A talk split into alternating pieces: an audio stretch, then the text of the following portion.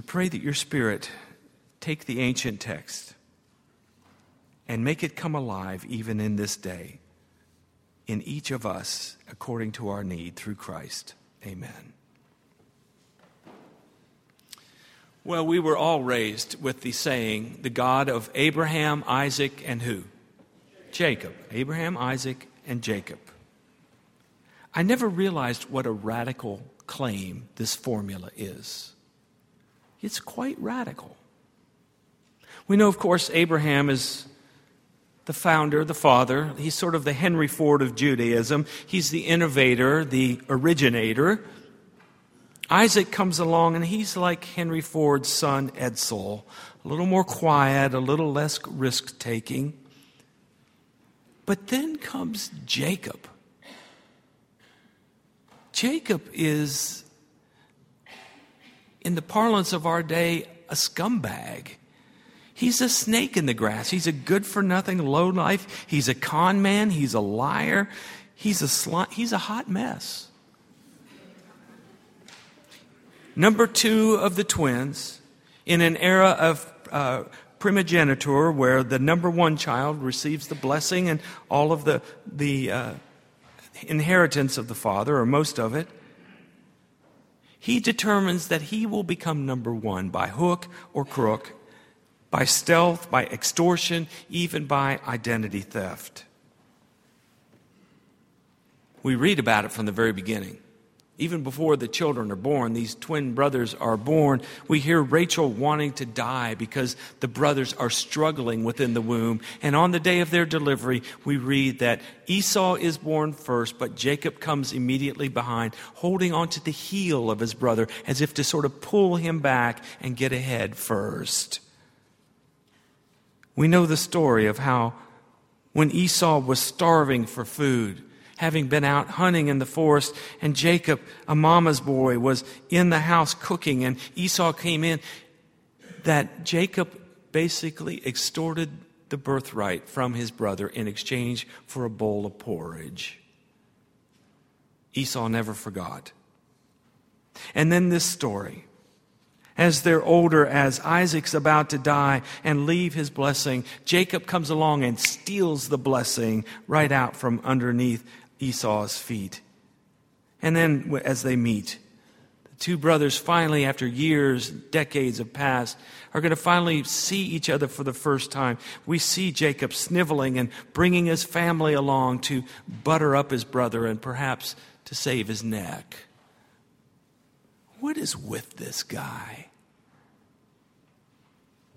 I mean, this guy could keep a psychiatrist in, in business for an entire career. He's just, he's, he is an egocentric, competitive, insecure guy with a mama complex and sibling rivalry all rolled into one big mess.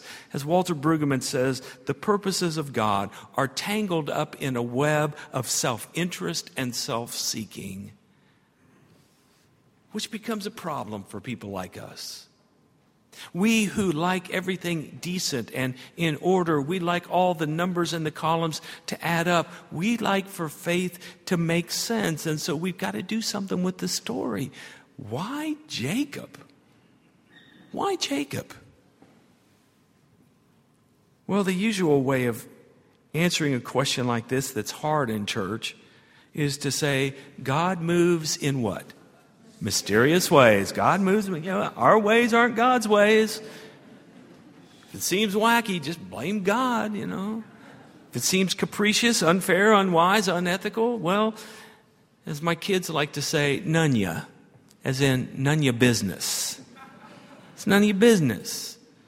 As my sister's boyfriend, who's from Slovakia, would say, You don't know, I know.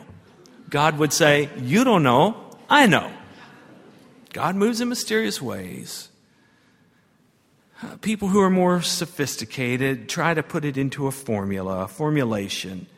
Uh, it's called Calvinism, where certain things are predetermined, predestined. It may seem messy and, and unorganized to us, but it's all part of a plan. God chooses some, which of course raises the question if God chose Jacob, that would mean God did not cho- choose Esau. Why not? Firstborn? Seems like a decent guy. Why not Esau? I mean, was it his red hair? Some of you have red hair in this room. Uh, you've heard the, the saying about redheaded stepchildren. You know, maybe God just looked down and went, I just don't like you. Does that sound like God? That doesn't seem right. None of this would matter, of course, except for the fact that for some unexplainable reason, God is with Jacob. God's with Jacob. The first time uh, Jacob, uh, or the second time Jacob uh, cheats his brother, he flees for his life.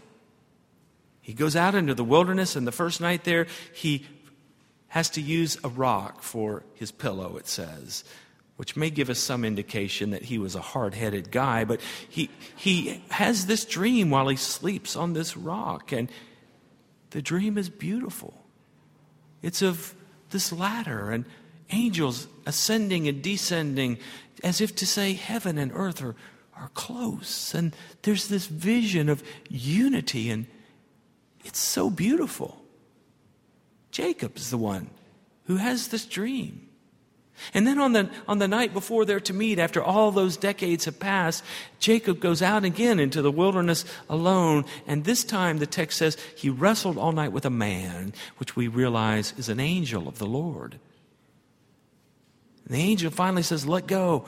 And Jacob says, I won't let you go until you bless me. I don't know what it was with him and blessings, but he was collecting them or something. But I want you to bless me.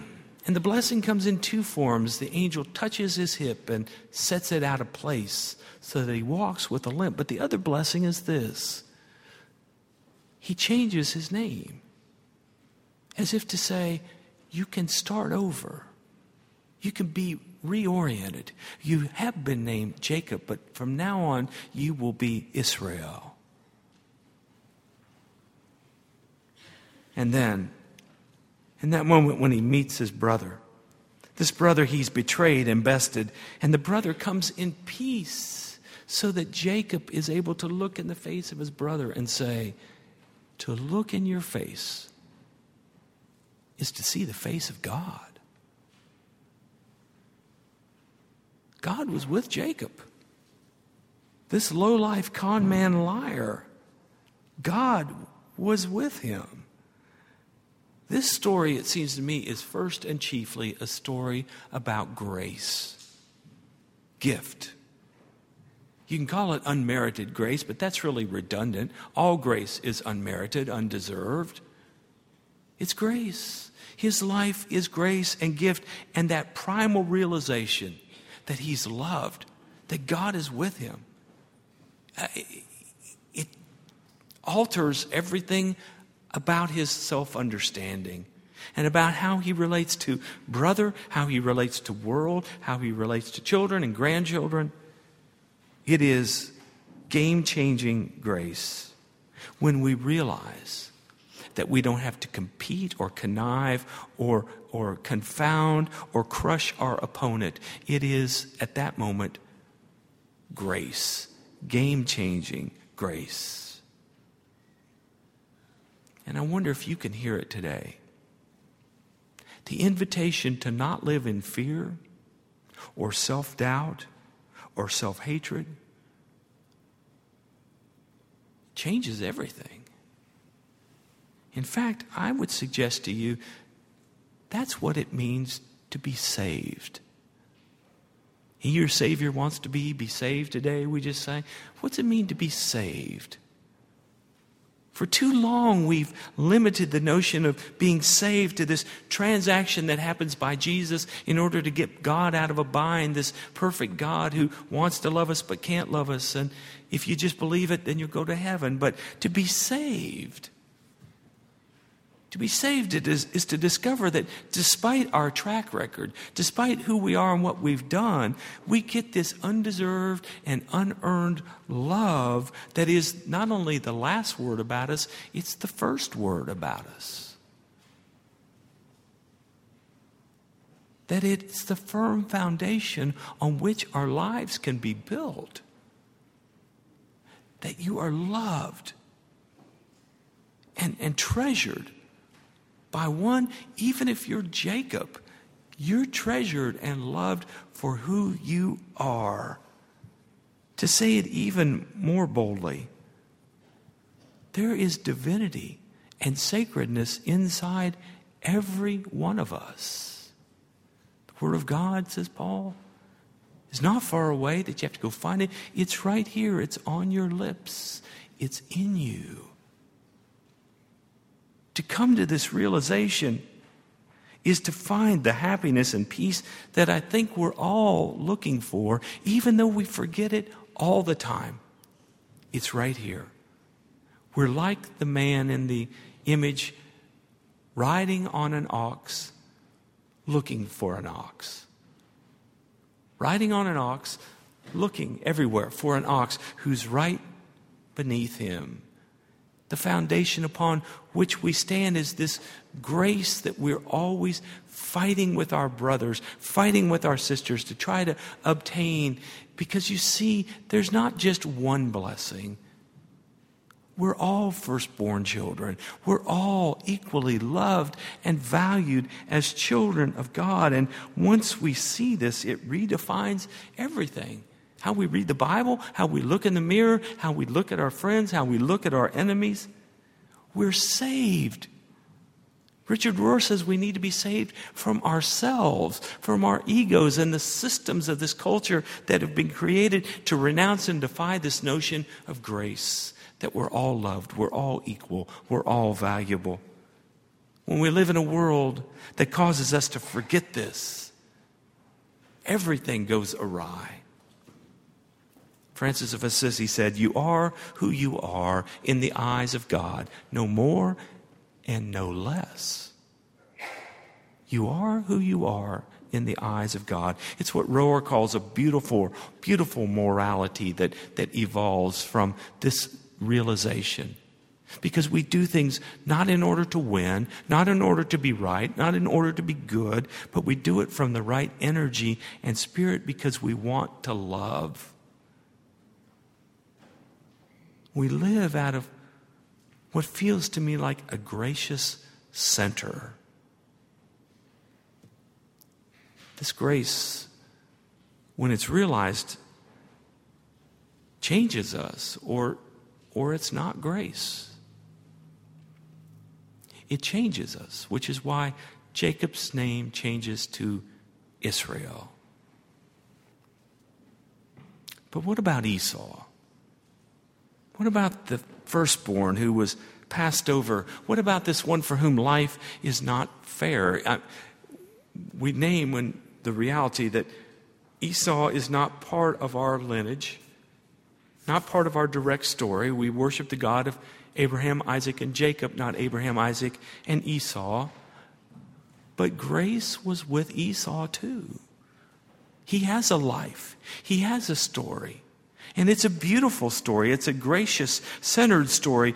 What else can you say about a man who is able to forgive his brother what was done to him and approach him in such a way that the brother would say, To look in your face is to see the face of God. There's grace for Esau. And I know I'm in danger here of sounding like just church talk, church drivel. Sort of like Jim and Tammy Faye Bakker when they go, God loves you. But I want to say, it's true for every one of you.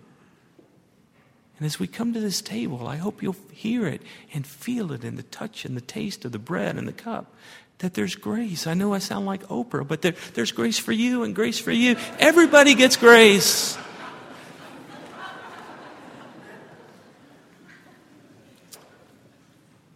This isn't a new understanding, but an old understanding that takes deep and rich meaning. If you'll receive it today, let's pray.